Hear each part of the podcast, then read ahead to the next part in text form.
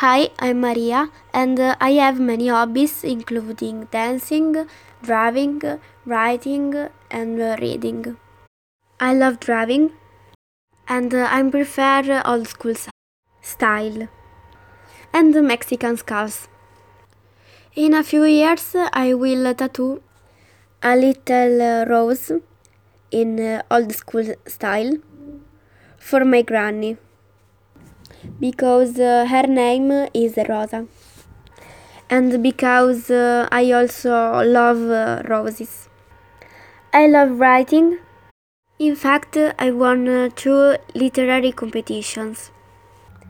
I also love reading, and uh, my favorite books are uh, Jane Eyre, Harry Potter, Twilight, Hunger Games, and uh, Pride and Prejudice.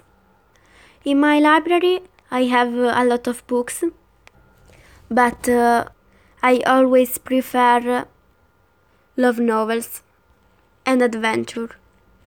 I also love uh, the Twilight movie